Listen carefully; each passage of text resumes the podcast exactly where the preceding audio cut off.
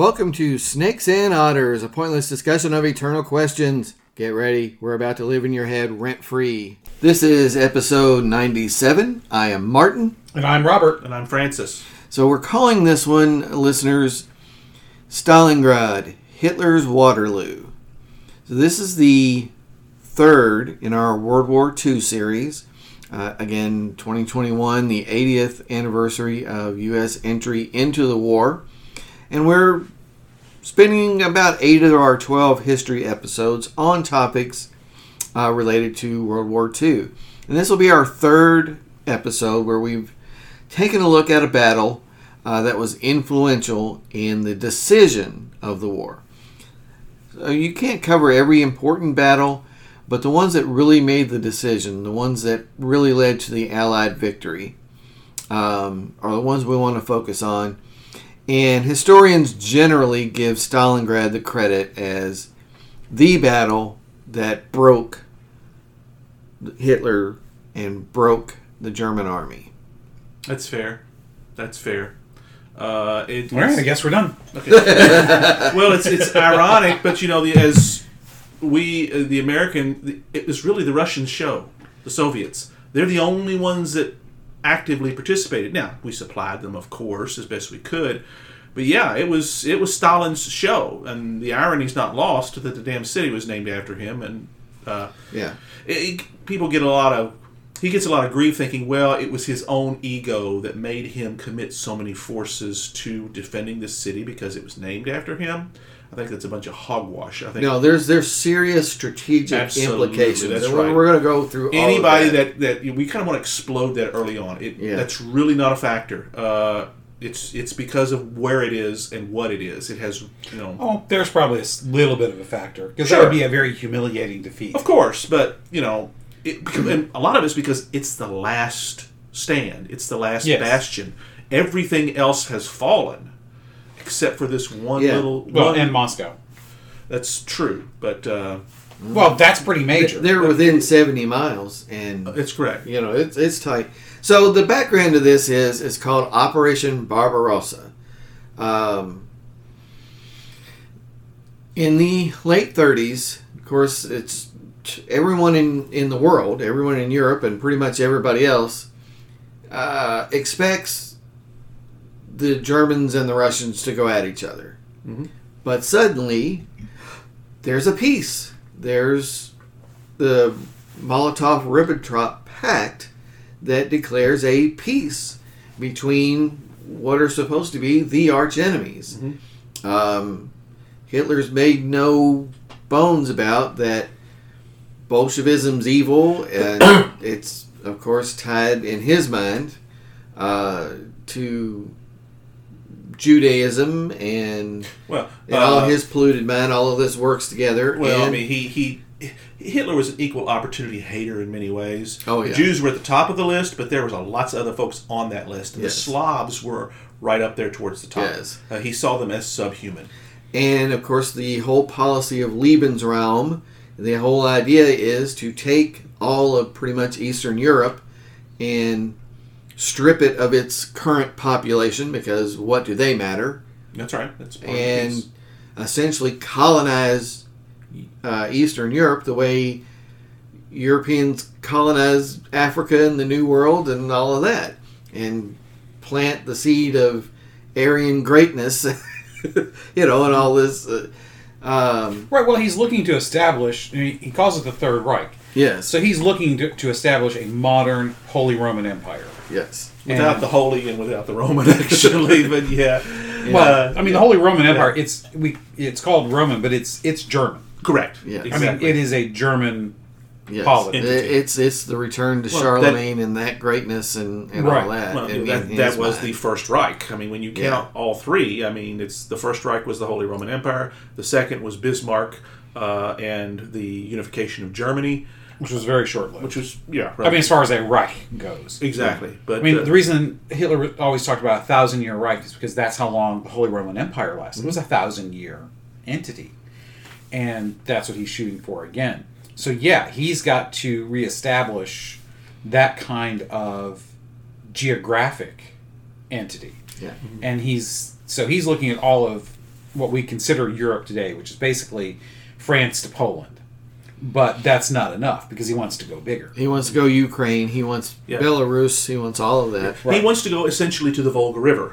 That's that's that that is the norm. That is the normative natural boundary, and push the Slavs on the other side and contain all that because that contains the oil fields, the bread baskets, Yes. and the rest of it. You know, who who who cares? Yes. Uh, so he wants basically to push that boundary back, and it's different. Like you said, it's very different than the Holy Roman Empire in the fact that that was a hegemony, where you got whoever's there, kind of um, similar to the way the Austrian Hungar- Habsburg Empire would be. Yeah, lots of different folks there. It's the same thing. Yeah, well, different times. Yeah. It's And he didn't want to mess with any of them. He He- didn't, that's they wanted precisely them what I'm gone. saying. He didn't want to mess with any of that. He wants. He has figured out, in his twisted way of thinking, that all those polyglot of peoples underneath is the, what led to the doom of those in those entities. Therefore, remove that and make it strictly Aryans, and you will have a thousand years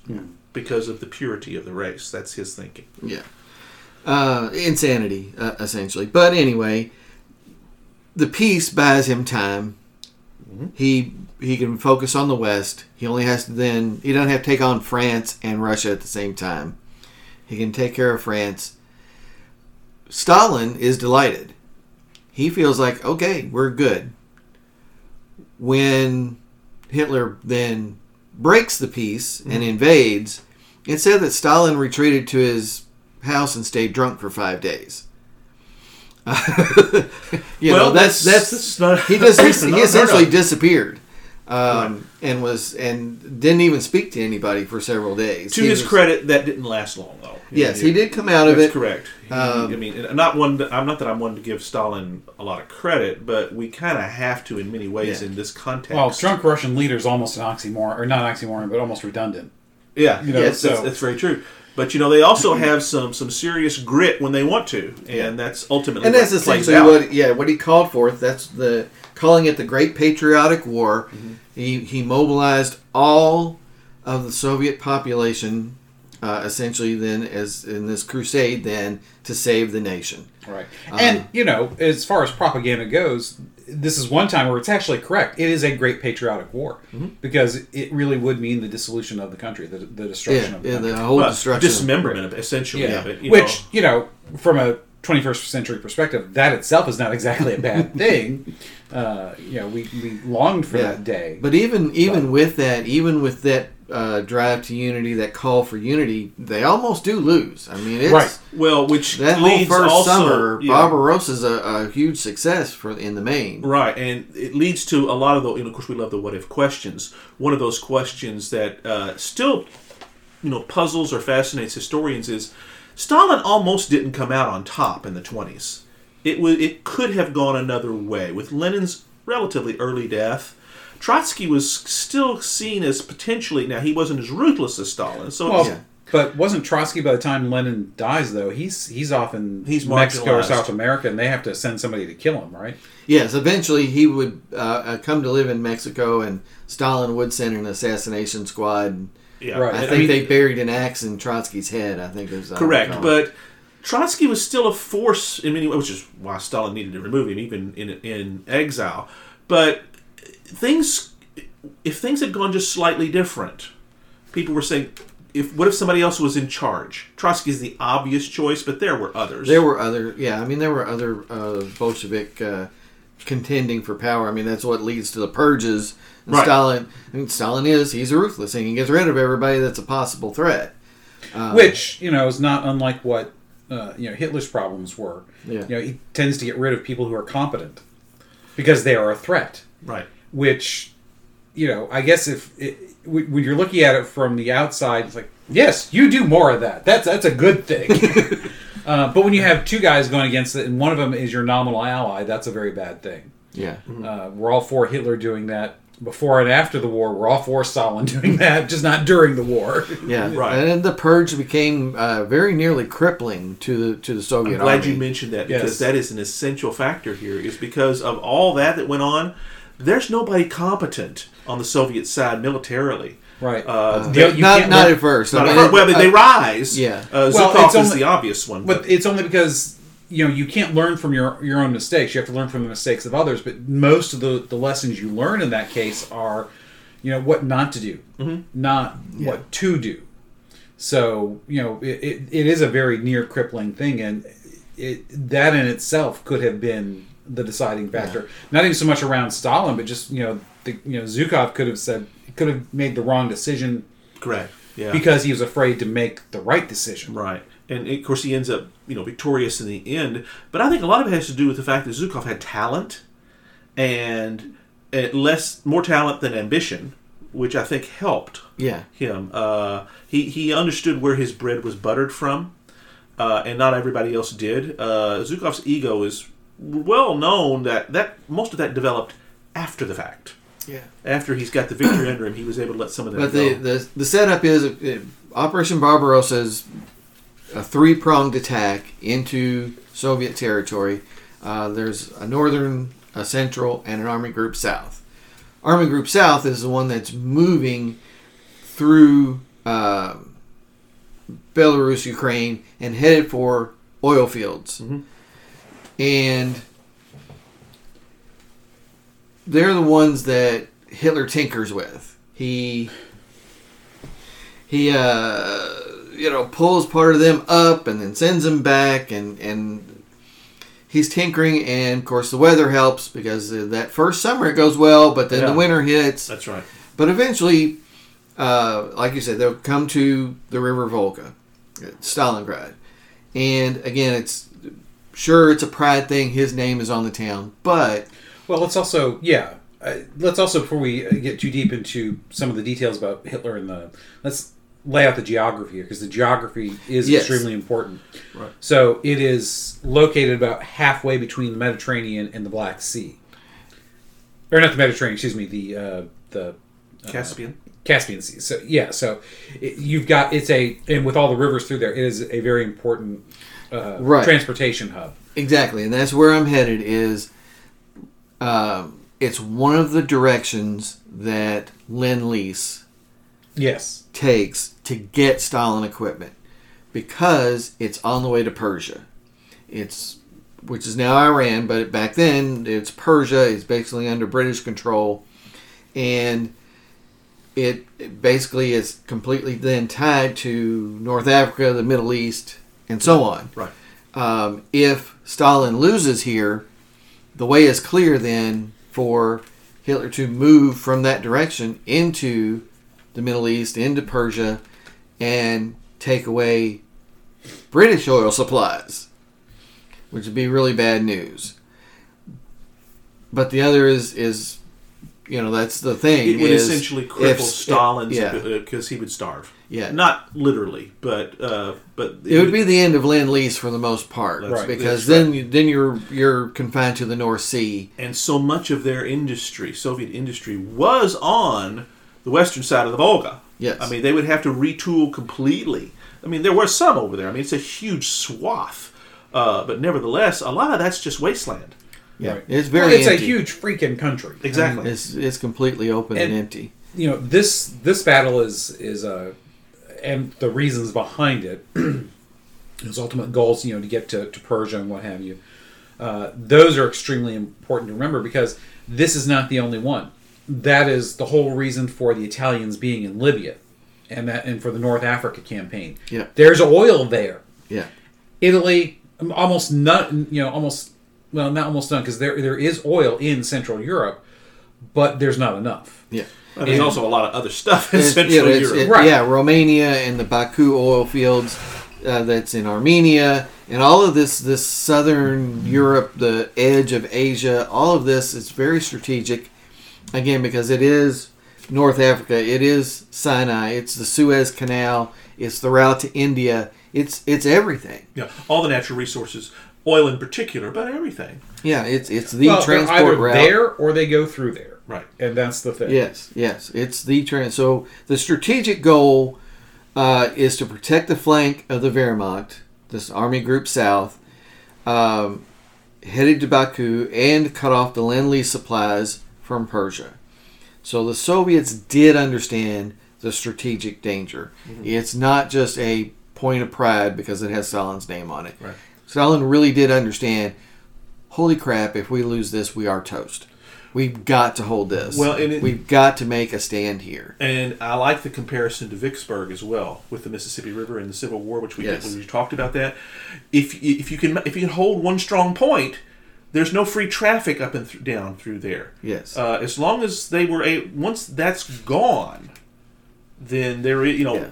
not when when when Hitler if he were to take Stalingrad, he also controls the entire Volga, yes. and that's it's not just the city, it's the river, and which we've kind of talked about Yes. and they they all recognize that it's and the city's name was actually Volgograd uh, before No. Stalin. Tsaritsyn. And Volgograd is It's later. after. It's the later Yes. It's right. after after the you know the Fall of the Soviet Union. well no, no no, because Khrushchev changed it. Khrushchev yeah after the whole Stalin cult of personality and the kind of the Stalin purge out by Khrushchev and the later leaders they changed the name to Volgograd because you you know you have to pull Stalin's name off of everything Yeah, so but uh, Which is not a bad thing. right. But yeah, so the the famous order from Stalin, not one step back, and and we mentioned this in some show prep. Um, they threw whatever they had.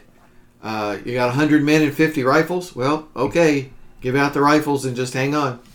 There'll be Yeah, a rifle available eventually. yeah. That's a great scene in Enemy at the Gates where they're handing out the rifles, and, and that's literally, it's like, where's mine? Don't worry, one will be available soon enough. Yeah, Which And- is such a Russian way of looking at things. Yeah, a very fatalistic Russian, yeah, Uh, way of looking at it. And again, it mobilized everyone.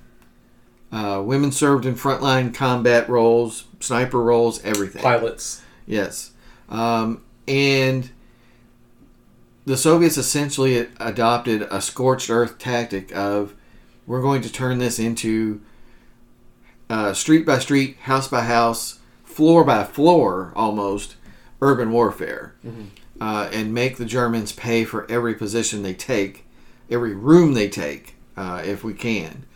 And it devastated the city, and it, Well, the, it the, nearly worked. the I mean, Nazis did a pretty good job of destroying the city uh, with with the bombing, and when Yeah, they get there, air. there's you know in a way that almost made the fighting worse because you know it, it, it while it, you have less buildings to clear you know but it's a great place to snipe from you know, every pile of rubble was was was dangerous it was two snipers. So yeah uh, it, it, it, it really became a, a battle of attrition on both sides. And of course, the Soviets have one serious ally that if they can hang in long enough, the weather. that's, Yes. oh yes, that's right. Uh, again, it helped uh, the, the in the first winter of the war slowed down the, the Germans. Um, it slowed down Napoleon. That's correct. Yeah. 130 This a- years before. This is a this is a very old story, and they, and then and that's remembered too. They realize, you know, we've got advantages if we can draw this out, and Hitler even knew that. That's why he invaded when he did. well It but that's the thing but he, he had got to to, do it. Stalingrad Yeah. in August Yeah. that's the end of your That's the campaign end of the season. season. You've got to get it done. if you're going to invade the Soviet Union or Russia, depending on the entity you're, you're talking about, what time period, you have to start like in the end of winter the previous year to get to the part where you're going to And- bog down. And That's right. originally Barbarossa is a, is a spring, but then the, this. But I mean, you need to start takes- before spring. I mean, you got to Oh, start yeah. moving before then. yeah, Big and time. August is too late to start. August is autumn in Moscow. Yeah. I mean, Yeah, that's, I mean- or in, you know, in not, Stalingrad. Yeah, it- Yeah. yeah, which is Well, probably further not. I mean, that's kind of that's that's in the southern part, but still, the point is, It hits. it yeah. hits. The winters are brutal as beyond. I mean, that's that's not even and and the Germans were not ready. Uh, They, were, not. they ready. did not expect to be there then, and so they were not prepared to And- They supply the a million men. Yeah, with winter gear. That's a huge disadvantage right there. Yeah. And just like Stalin said, not one step back, Hitler was, you hold the city at all costs. He refused to let them attempt to break out of the city once the out. Soviets had surrounded them. And, you know, and the allies that he has with them, they're second second tier at best. You know. Yeah, that's an important point. The, the Romanian allies and and uh, other other The contingents, Hungarians, uh, uh, yeah, and the Croats are And there, and some Italians. Italians. they're they're destroyed. Right. They're absolutely because they're they're holding the flanks anyway. So who are you going to hit when you re when you counterattack? You're hitting Right. the flanks Well- first, and they were absolutely destroyed. And and they're not the professionals that the Germans were to begin with. Right. You know, I mean, there's, uh, you know, it's not a, a knock against them as as a military. They're just not the professionals that the Germans were. Yeah, the Wehrmacht had been training a long time for this, and you know, a lot of people said that Hitler moved too soon. That's kind of true here. Had he had more time, uh, things may have been done differently. Of course, Well- yet another, yet another one of those what ifs. But the th- but see, that's the counterbalance to that is, if he had waited, that also gives everybody else time to prepare. Correct. Once he moved into the Sudetenland, mm-hmm. war is Thanos It- yeah, it's on because it It's is gotta inevitable. And the longer he waits, the more time his potential enemies have to prepare. That's right, and that's why. and that's why even he though was- Chamberlain did not prepare well enough, even though he should have seen it coming, Well, you know, everybody else did, but they didn't understand the tactics he was going to bring either. right. yeah, You know, even though they had seen it in Sudetenland and then taking over the rest of. Well, and I'm glad you mentioned tactics because that's one thing that's very critical here. Is you know Hitler comes in with all these tanks. Russians don't have squat with that. The T the T twenty five was a huge invention that was really just beginning to be used. But the T thirty four is the tank that wins it. Right, it, it, it, that's where they start, but they end up moving forward and, and yeah. changing. And, and eventually, adapting. yes, eventually Soviet tanks would play a role here. correct. Uh, Soviet weaponry in general would play a role here because the the rockets, the artillery, all became very good. correct, because they had to be. They had to be. Uh, Well, because and- they didn't start there. They were. They But were also, quantity has a quality all its own. Yes. Because I don't, I don't know how you could necessarily say the T thirty four is better than the, the later Panzers, but the quantity of the T thirty fours compared to the later Panzers is The same with Shermans when the Right. U.S. and British fielded. They weren't better tanks than the Germans, but there were more of them. That's right. And well, they the were T thirty fours consistent. were pretty damn good, but Yeah, they were. they were- just they, you know even if even if it was uh, the the Panzers are slightly better, they just couldn't over, overcome that quantity. Yeah. because by the time you get to the, to that point of the war, the Germans no longer have the industry to to produce in mass. good enough is good enough at that point. Uh, it, the But it quality. yeah. Well, well, from the, from the Russian perspective. Oh, yeah, yeah, yeah, yeah, I thought you meant from the German- No, no, yeah, no, yeah, no. Uh, But you you mentioned tactics, and and a um, there's an important tactic that the Soviets used. Uh, General, I hope I pronounce this somewhere close. You probably can do it better than me. Vasily Chuikov. Troikov. Yeah. Yeah, Very his good. his tactic is keep everybody close, Uh-huh. hug the Germans, Right. um, and that limits the German ability to use combined arms. It limits their ability to have close air support. It limits their ability to have artillery support because it's all the positions are intermingled.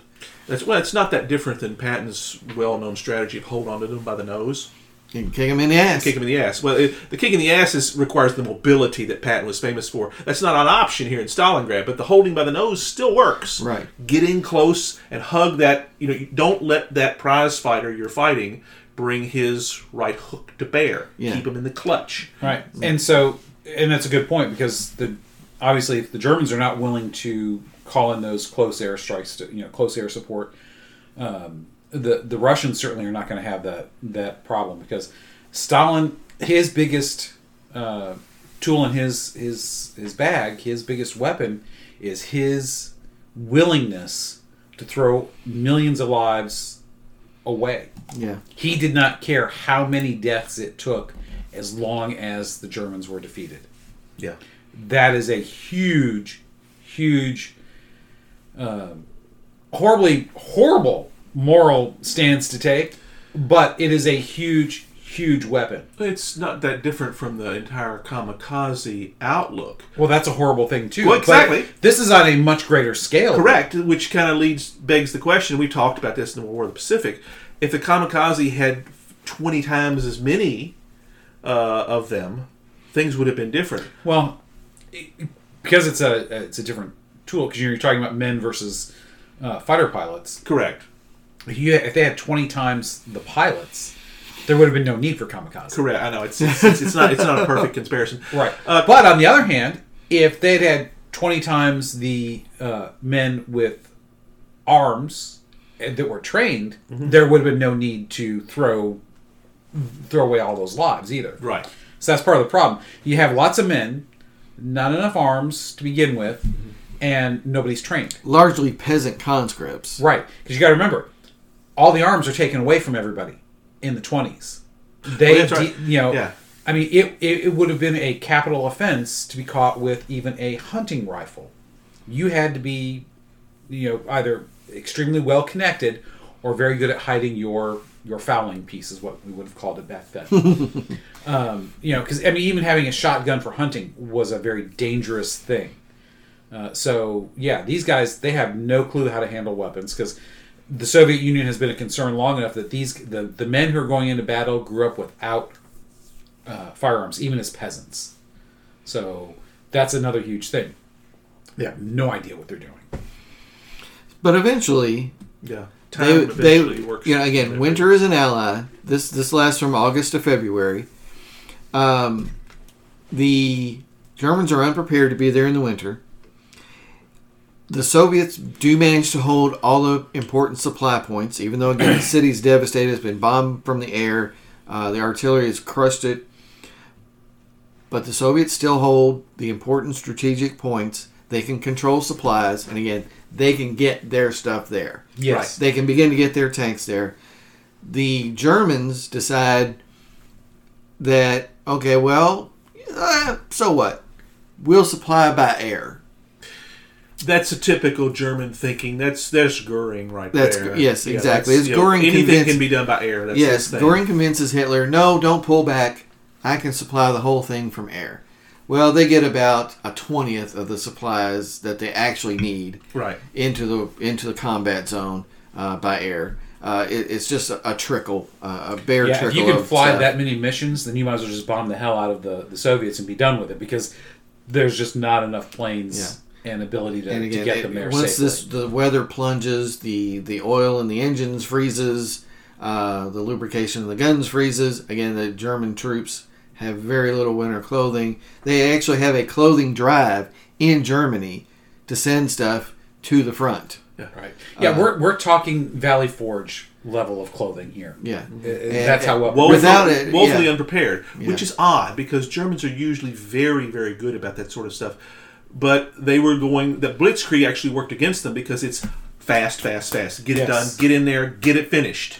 Well, if you make not it, that- that's fine. But if you don't, Well, the problem is they, you know, it's not so much that it wasn't a logistical problem in, in, in, in the transportation sense. It was a logistical problem in that the, the material to support them in a winter campaign didn't exist. this didn't exist because, like you said, they were it was, it was supposed to be a quick campaign. Yeah. they were supposed to be in and out, and you know, it, once you've pushed the the Soviets back, you know, you can take your time. You don't have to worry about having um, warfare winter gear because that's a whole different thing from just having a an army equipped to be in cold weather. right. You know, Yeah. that that's an occupational army versus an active fighting force. Totally different things. Yes. And plus, you need a much smaller army for occupation than you do for taking it. Mm-hmm. So yeah, it's a much bigger deal. So to, to, I want to do two things. I wanna, we'll wrap up the kind of the combat details. Then we'll talk some more about meaning. But first, let's take our break, our bourbon break. Bourbon break. Bourbon always break. good, always fun. Yes. Uh, uh, I've got uh, three things on the table actually here today, and I'm not sure how we're uh, how we're all divided out. I've picked back up the Evan Williams single barrel. That's that's where I am too. I'm Yeah. going to do some the Evan Williams single barrel. That's good stuff. Well, yeah, it's, it's it, again. I think I mentioned it when we first cracked the bottle. I had no idea what I was getting into. I was just taking it by reputation. Uh, it was well a a good choice, a very very good choice, and all that. Yes, well, you've got the double oaked over there, so Yes, I- I'm going with the double oak. Well, see, I, and He's we- a it double is my favorite. Yeah, that's right. He's Until, until that oak bottle's dry, I know every time you're over here, that's going to be. No, not every time. Well, well, really, you're going to. Well, especially when we do you know multiple recordings, I like to switch it up. that's true. That's true. Yeah, I guess I forgot So that. yes, listeners, we are uh, at Studio F Uh-huh. in the Baxter Building. Yeah, second floor of the Baxter Building. Very, very uh, comfortable. Uh, very nice day outside. Mhm. So we're we're enjoying our um, our recording session here this morning. So, uh, do we want to talk road trip? Do we want to go ahead Well, and just just we, we can mention it. We have to mention it because uh, as of the record this recording, the day before we took it. What? How many? How many hours was it? A sixteen hour day. seventeen hour day? Seventeen-hour day. We hour left day. my house at seven thirty. Well, I was in his driveway before seven. Yeah, but I don't count that. And I was in. The, well, it, it is a longer day for Martin because I was in You were the- Francis's driveway before seven a.m. Yeah. and in my bed at midnight. You were the first one out and the last one in. What time did you get up? drove? Uh, what time did we get up? Uh, it was about six ten. I got you beat. Five fifty five. There you go. Yeah, five fifty, thereabouts. Yeah, You just had to one up me. Uh, So no, it's I just- just, yeah, it's- it's, uh, it's, yeah. it's- I see what's going on. it's about that's right. That's right. 10, 15 minutes earlier than I normally get rolling, but I'm usually out the door of the house at seven uh, to get to the office. Yeah, it wasn't but- bad. I mean, it was just a but the point drive. is, though, because we haven't even mentioned where we went yet. yes. Anyway, the whole we uh, listeners a couple months ago, I was like, hey, you know what? I need to take a couple of days off from work uh, when the weather might improve. And do you guys want to do something? and the answer was, of course, yes. Yeah, so Francis here was uh, right on top of it immediately. Oh, well, we got to take a trip to Springfield, Illinois, and go to the Abraham Lincoln Museum and Library. Mhm. And so, yep, that's what we did. We worked out. Um, again, we were in car all day. It's a five plus hour trip, Right. And five plus hours back. That's about the limit. You can do that in a day. You can't Yeah. do much more than that, but you can No. do that up and back. But uh, I'll just uh, well, we'll go into more detail later. Again, we have Lincoln episodes planned, but Right. uh, quick shout out to the museum. Um, super Super friendly, wonderful staff. They Yes. were. They were awesome. Of course, we Very were all friendly, we were very- all in our merch, and the lady at the counter immediately started uh, wanting to know what the whole merch thing and what uh, snakes and otters was. that's right. So we, we had to talk about that, and again, a very very If nice. you're listening, shoot us a, a message on Twitter, send us an email, go to our website, whatever. Snakesandotters.com. Yeah, we'll be talking a lot about that in the coming days. hit the merch. Uh, it, it was it was an astoundingly robust museum, It was. and that's Yeah. the. I mean, uh, it, I think fifteen dollars a piece was what it cost to get in. Well worth that price because sometimes you go into a museum and in an hour you say that's it, I'm done. No, we were there for like three hours and we did it well. We yeah, did yeah, really we took our time. Yeah, I, it I, I think I took a picture of every single thing they have on display. So yes, a huge shout out to the staff of the of the museum. Um, uh, we really like Springfield, and another shout out to the gentleman working at Lincoln's Tomb. Yes, which is uh, a few miles down the road. Uh, I mean, it, that was almost a religious experience. I mean, it was very quiet, and of course, we were the only ones in the in the tomb no, itself. there's a couple of people. a couple people around. Yeah, Yeah. but It it was- again, the contact it- tracing, they're it sort was of a- limiting access and say don't was touch anything. Very somber. yeah, you know, but you- a you got that wonderful, emotion very wonderful, quickly. incredible uh, statuary. A lot of reproductions of statues. Uh, studies of uh, what become eventual statues. And last shout out, uh, we stopped for dinner in Marine, Illinois. Yes. Yes. a we town did. of 960 people or thereabouts in Uh-huh, Marine, with- Illinois. with a the- little diner. yeah, the Marine Diner, we enjoyed it very much. So Yeah, thanks, the- thanks Springfield, Illinois. Thanks Marine, Illinois. We had a good time. Excellent food at the diner. Absolutely. That garlic burger was awesome. Yeah, the the giant they call it the giant pork tenderloin was very tasty. I had I had the catfish fillets, and man, they were good. They yeah, were very nice good. and peppery. It was, So it was a nice, busy place. It was. We got there at the right time, even as long as we sat and waited, especially Francis. But Yeah, that's all right. um, it was Friday during Lent, and even though it was not actually a day where you could not eat meat because of the solemnity of St. Joseph being that day, there was still a lot of fish being cooked, I think. yeah. yeah, yeah, there's, and there was there was in and out traffic. Uh, I saw somebody Yeah. carrying out pizzas out of there, so it was a diner that made a little of everything. And it had a little ice cream uh, thing on the other side, too. That, yeah, the uh, one heard family people got talking about. Yeah, they got the ice cream, and Yeah, we didn't do that. so uh, We were kind of stuffed. That's true.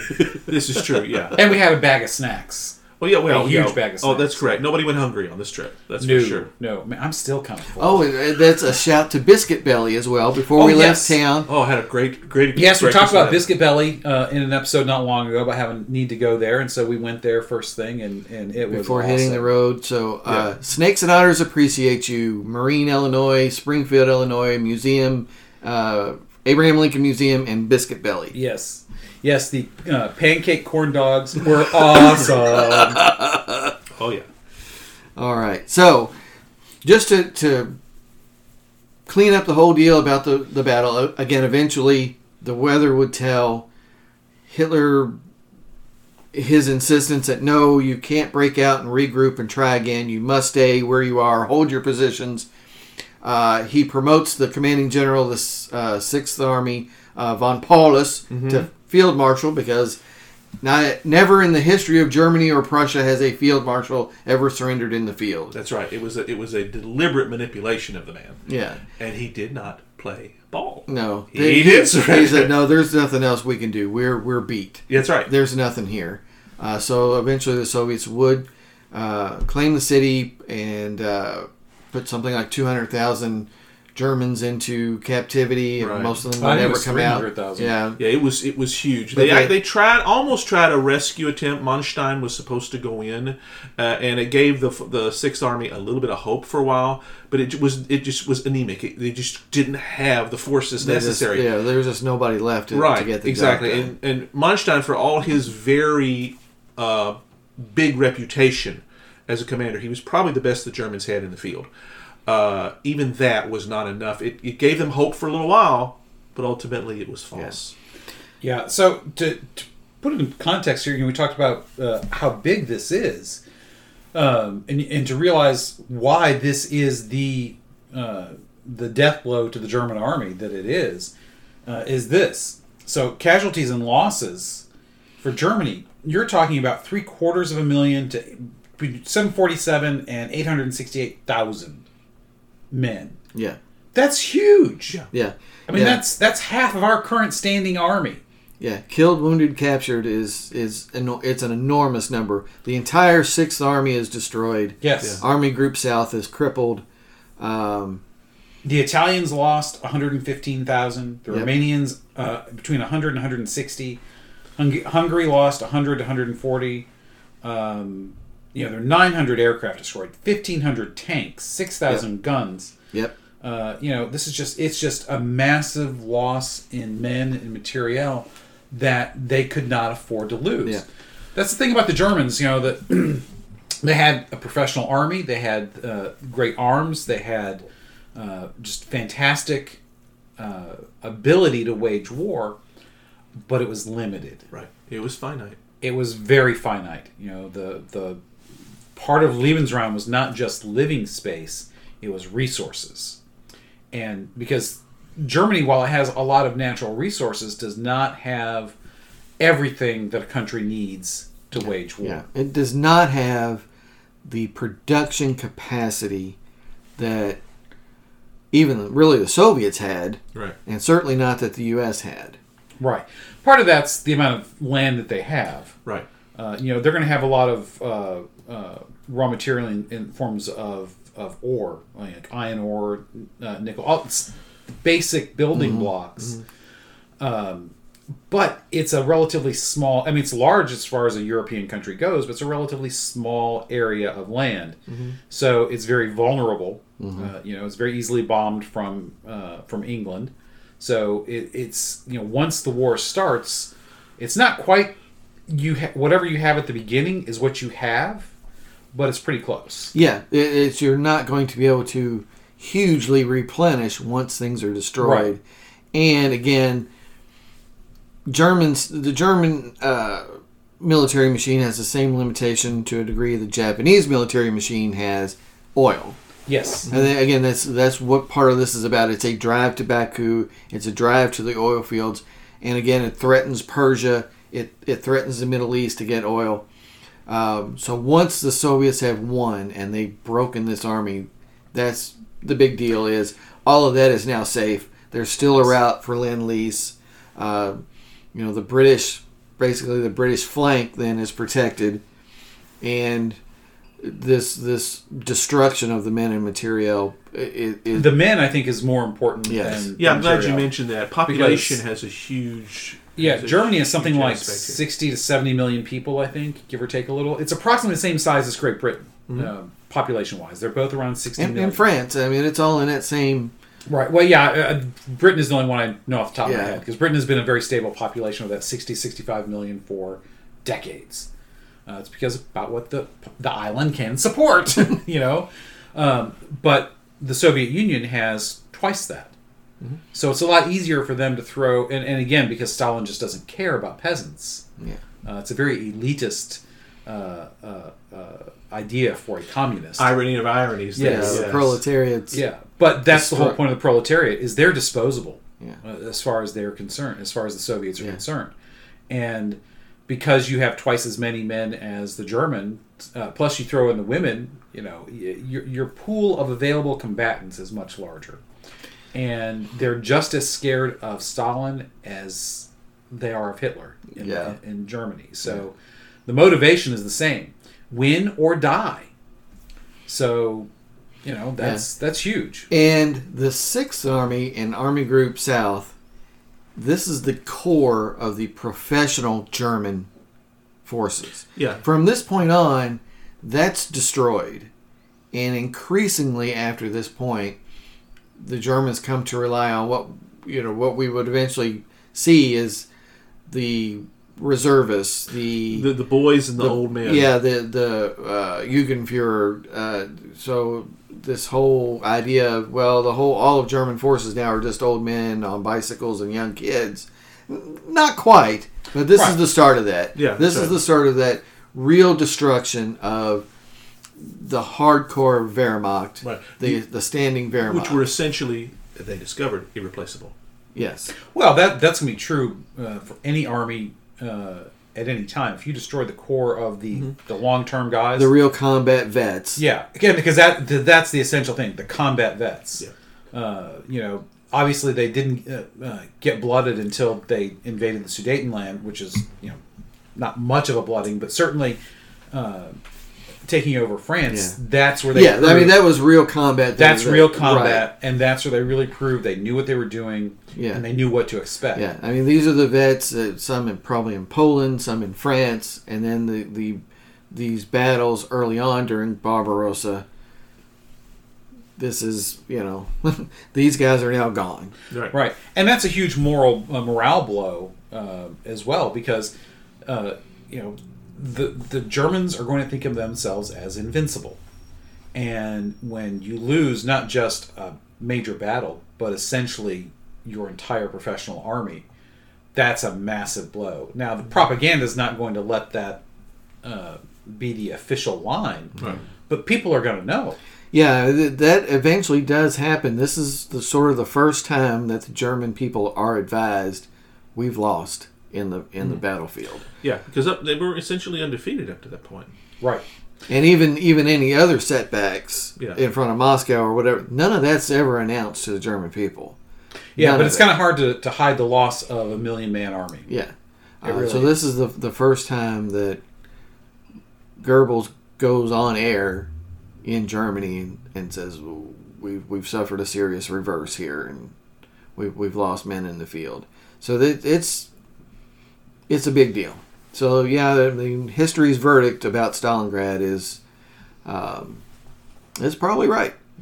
Um, and I know Francis agrees with me on if you really want to dig into this more than just a, a you know a 45 minute podcast episode those original um, Documentaries. the documentaries from the 70s what is the name of that The again World at War. the world at war narrated by laurence olivier Yes. Um, again You used to be able to catch that on cable quite a bit. Quite a bit. Yeah. I don't know if you still can. I haven't, Uh, haven't noticed. I haven't test, tech, check, checked it out. I mean, I have the DVDs, uh, and I think we actually many of us do actually. yes. Uh, but uh, it, it's widely available Yeah. it was all uh, done in the 70s so there were still quite a few veterans and living witnesses that were uh, interviewed for this Exactly right. and it is told from the British point of view, and uh, it might be a little too sympathetic to the Soviet cause, maybe a little. Uh, well, no, it's not know, quite. fair. kind of They, they sen- tried to do a very, very balanced approach. Yeah. They did. Uh, they, they interviewed German survivors where they could get them. Yes. It wasn't that much. I mean, the British Imperial War Museum is the folks that actually put it on. So Right. yes, And- it's, and it's- they're using British. It, it, the Pacific gets a little bit of a short shrift. Stalingrad, but Well- Stalingrad has an episode. It's Yeah, all a- again, and that's that. where I'm getting to is Yeah. yeah, they you know the Brits never really wanted to give the Americans full credit, kind of. They Yeah, let's to, see them uh, If- invade Normandy without us. Yeah, you know, if they give Eisenhower too much credit, that that takes the shine off of Montgomery. But you could applaud the Soviets very heartily. right, because we weren't involved there. Yeah, and and there's a you know kind of a, It's 26 a hours. sympathy to 26 to episodes. the Soviet point of view, but the Stalingrad episode is awesome, and It's- again, it's it very- does. you- it's it's close. To, it's using modern video, but still available interviews with folks who were there, and that's powerful. And the the the level of production is incredible. You get a very very good look at what happened and how it happened. Uh, they do their they do their best to get accuracy. And Larry. And, well, and, yeah, I was gonna say Larry is you know uh, they, they picked It's hard to beat having Larry. That's right, Yeah. because he, he he narrates the whole thing, and uh, it's it's fantastic. Yeah. Uh, it, it, it's it's worth watching all twenty six Yeah. episodes. Late career Olivier still has that voice. Yeah. You betcha. and it's amazing. So one of the things that, uh, since we, you know, talked about it a little bit earlier, one of the things that, yeah, because we, we love the what ifs. I, I just Yeah. want to throw out a couple of things to, to ponder here because it, it it illustrates so well how history is such a fragile thing. How the the reality that we have is a fragile thing. Right. That's Yes. how we got here because. Uh, when you go back to the beginning of the war, you know people always, you know, most of the time the the tendency to think of World War II is that it was a done deal. When the Japanese attacked us, we were all in everywhere. That's not true. No, no, no, you're right. And when we declared war, we declared war on Japan. We didn't we did declare not- war on Germany till they did it, and, And- that was a huge mistake. that That was a made. huge mistake. Yeah, because if like we're not in the after. war, because we have to remember there was a lot of German sympathy uh, in the U.S. because there's a lot of German descendants here. It was a very, it was a mixed Yeah. bag, and, and they look like us, and they look like us, and the Japanese do not. and the Japanese do It- not. There was there's yeah. There's a there's- lot- There's to a racial that. component. Oh, absolutely. Yeah. Uh, and if you think about when you when you throw all of that into it, even though Roosevelt wanted very much to go to war with Germany because you know he saw that they, they were a, a real threat to us, not as great as to our European allies, obviously, because you know the Atlantic Ocean is a great defense. It mm-hmm. really is, but he couldn't just declare war on them, even though they were allied with Japan. So if if Hitler had not declared war on the U.S., which I think was on the 11th, uh, Yeah, it was a few, only a few days later. only a few yeah. days after we declared war on on, uh, on because Japan. the, yeah, I mean he had an agreement with the Japanese to do so. right? Which he really should have just let go because really they they were not fighting together. They were just Yeah. you know there's there's no real. It's not like Japan was providing forces at Stalingrad. And Germany was not providing, you know, at best they're distracting their mutual enemies.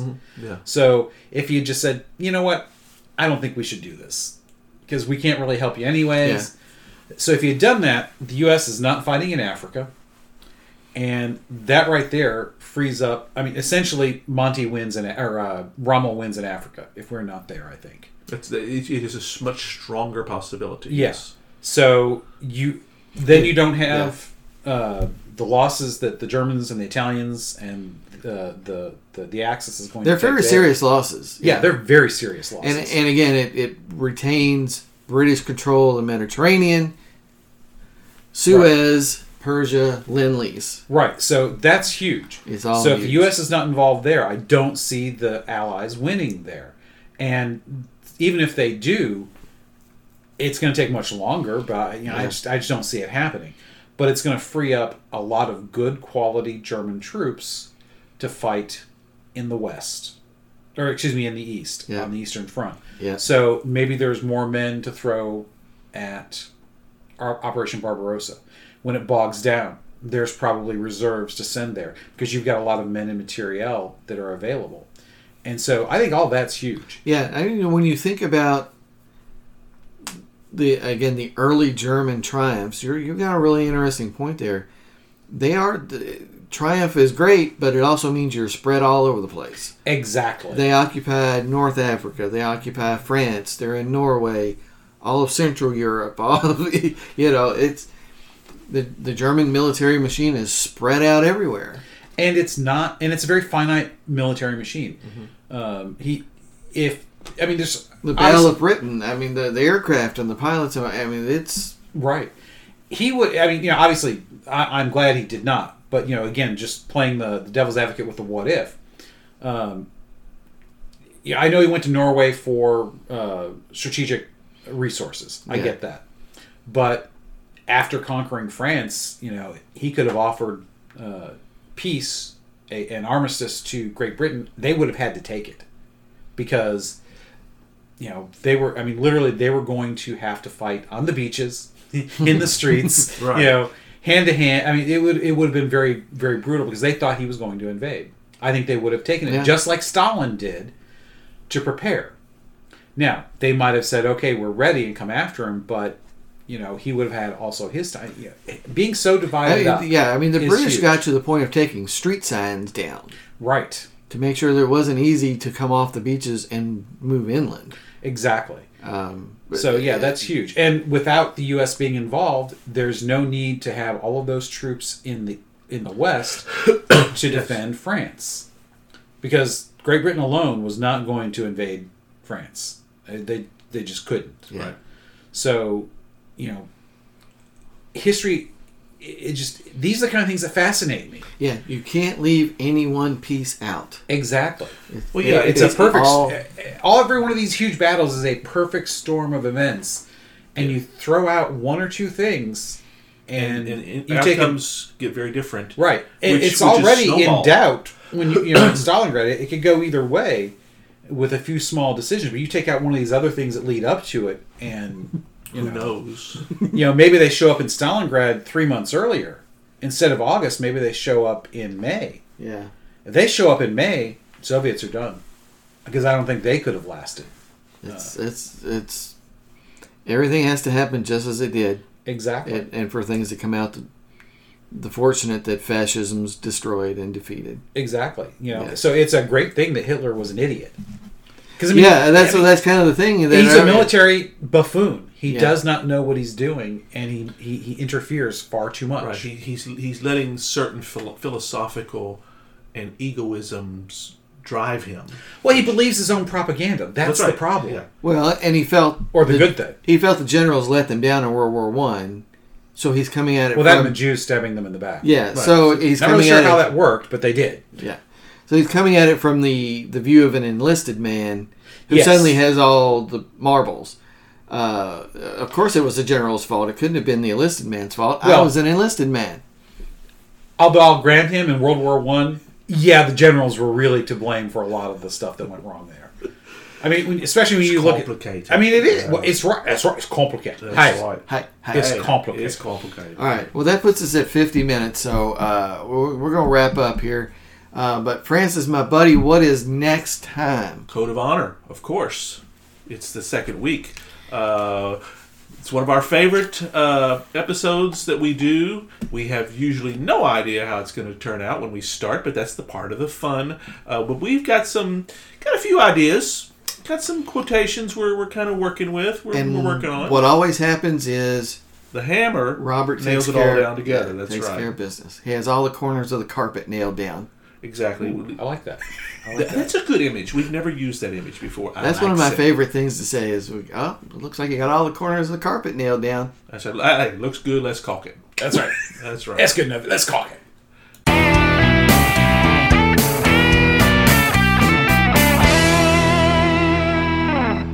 Hope you enjoyed another pointless discussion of eternal questions. Remember, new episodes published every Friday at noon Eastern. Spread the word. We're on all the major podcast platforms. And leave us a comment or review because that helps others find us. We're on Instagram, Twitter, as well as our website, snakesandotters.com. I'm Martin. And I'm Robert. And I'm Francis. Join us next week, same snake time, same otter channel.